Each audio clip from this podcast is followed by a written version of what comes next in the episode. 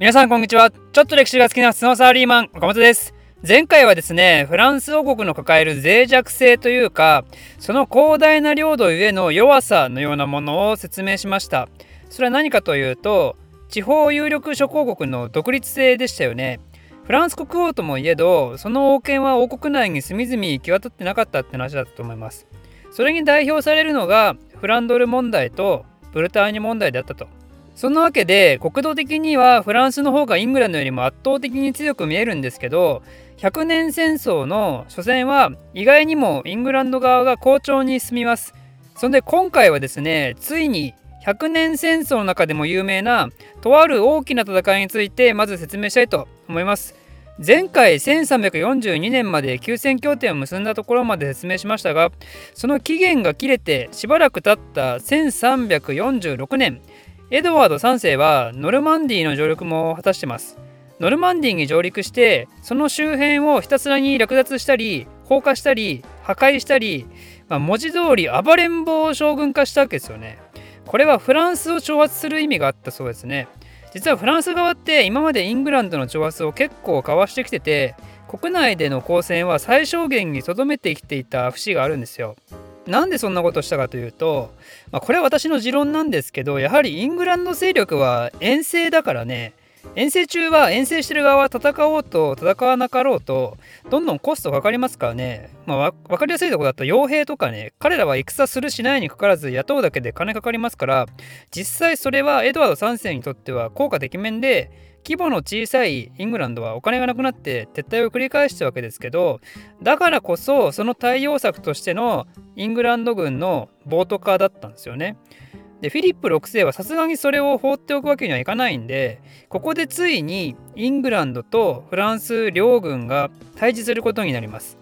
その舞台となったのはポントゥー伯領というところにある小都市のクレシーという場所です。なんでこの戦いをそのままクレシーの戦いと言います。イングランドの戦力は約1万2000それに対してフランス軍は3万から4万って言われていて、まあ、倍以上ある相手とエドワード3世は戦わないといけなかったわけですよね。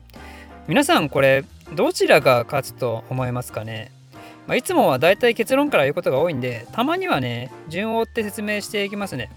まずイングランド側の軍の内訳ですけど騎兵が約6000弓兵が約6000なんですよ。半分弓兵なんですよね。すごい感じするでしょ。三国無双でね、相手の半分が弓兵だったら超嫌でしょ。で、エドワード3世はそのすごい数いる弓兵を2つに分けて、まあ、超ざっくり言うと、左右外側に弓兵、真ん中に騎兵を置いたんですよ。で、イングランドの騎兵チームの特徴として、騎兵チームって言いつつ、実は全員馬を降りて徒歩の状態だったんですよね。これってこの騎士全盛の時代においてはとんでもない作戦なんですよ。貴族イコール騎士イコール馬乗ってすごいの時代ですからね。今で言えば金持ちが普段高級車乗って成城石井で買い物をするところを一般民衆と一緒にママチャリでドンキホ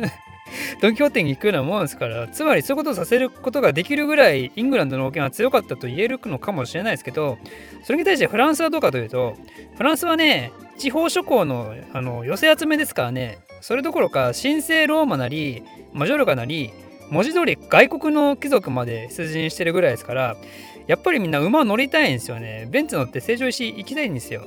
でフランスの作戦はみんな馬乗って前に突進。我こそが最初に手柄を上げるぞっていうまあ実質ノー作戦なわけですよ。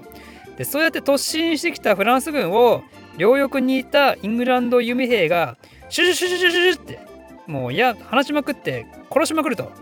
この弓兵ってのがね実はとても強くてイングランドね。ロングボウっていう射程も長くてめっちゃ強い武器を使ってたんですよ。もともとはウェールズで使われてた武器のようなんですけど昔そこを侵攻した時にねこういう武器も手に入れると。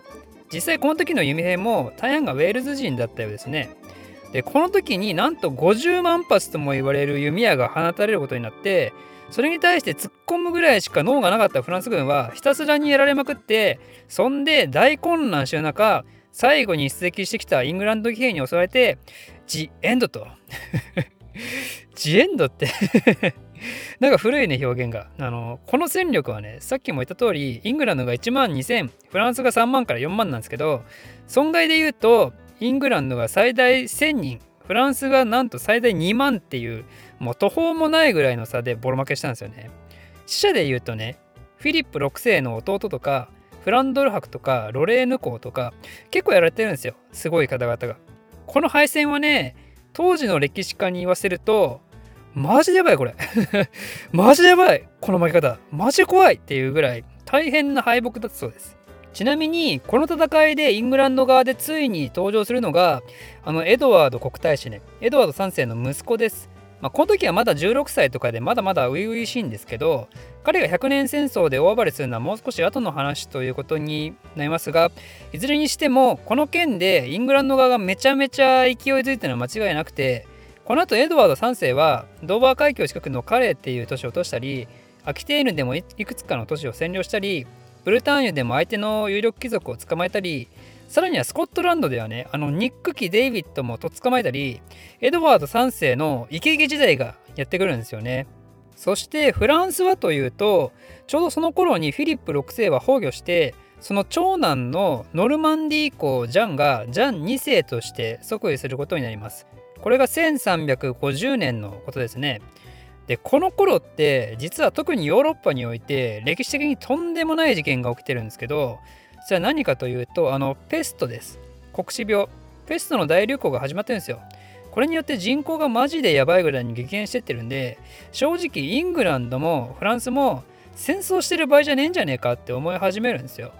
なんでついにこの時休戦協定ではなく和平条約の締結を視野に両国で話し合いが行われることとなります。それが1354年のことなんですけど、でもね、前回も言いましたけど、これは100年戦争ですから。そんな簡単には終わらないですよ。ということで、まだまだ波乱万丈なイベントが起こることになります。和平の条約として、えー、違う、和平の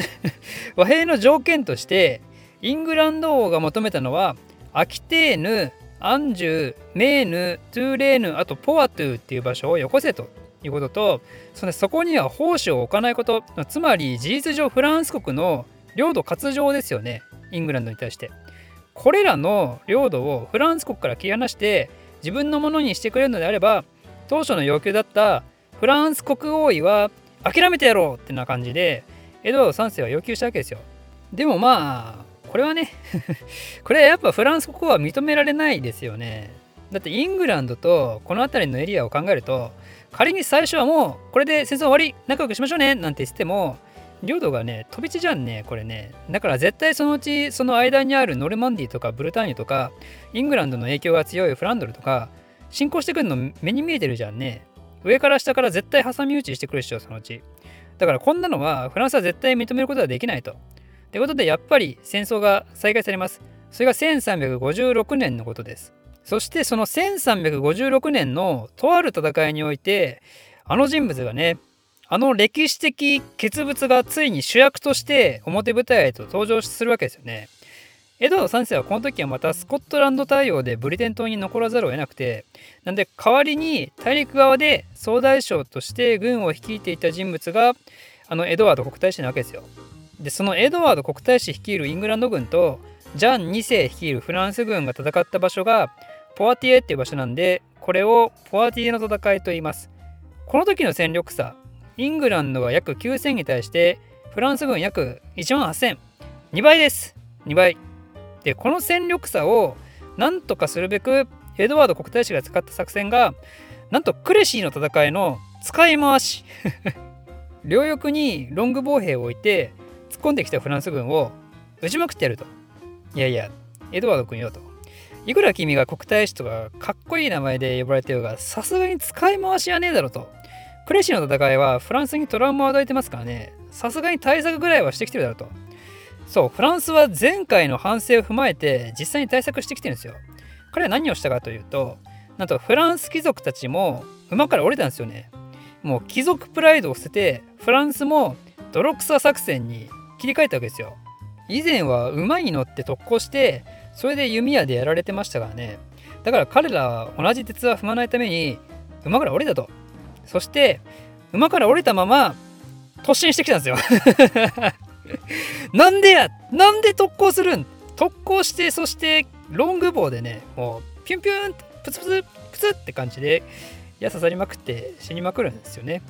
まあ、だけど実はこっからクレシの戦いと若干違うとこなんですけど今回は前回に比べてイングランドも弓兵も少なかったんでやっぱ物量に負けてだんだん押し込まれ始めたんですよ。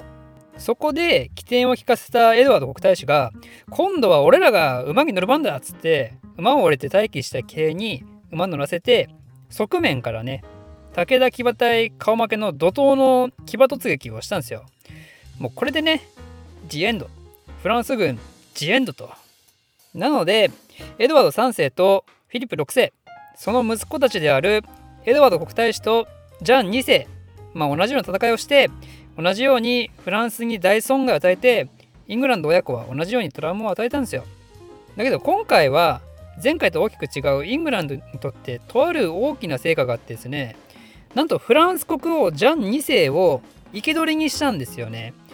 ということでこの後イングランドはこのジャン2世を煮るなり焼くなりするのかしないのかどうなのかっていうとこはまた次回説明したいと思います。大好評年号頃の第2弾ができたよ。世界史学者のみんなこれを聞いて年号いっぱい覚えちゃおう。ではまた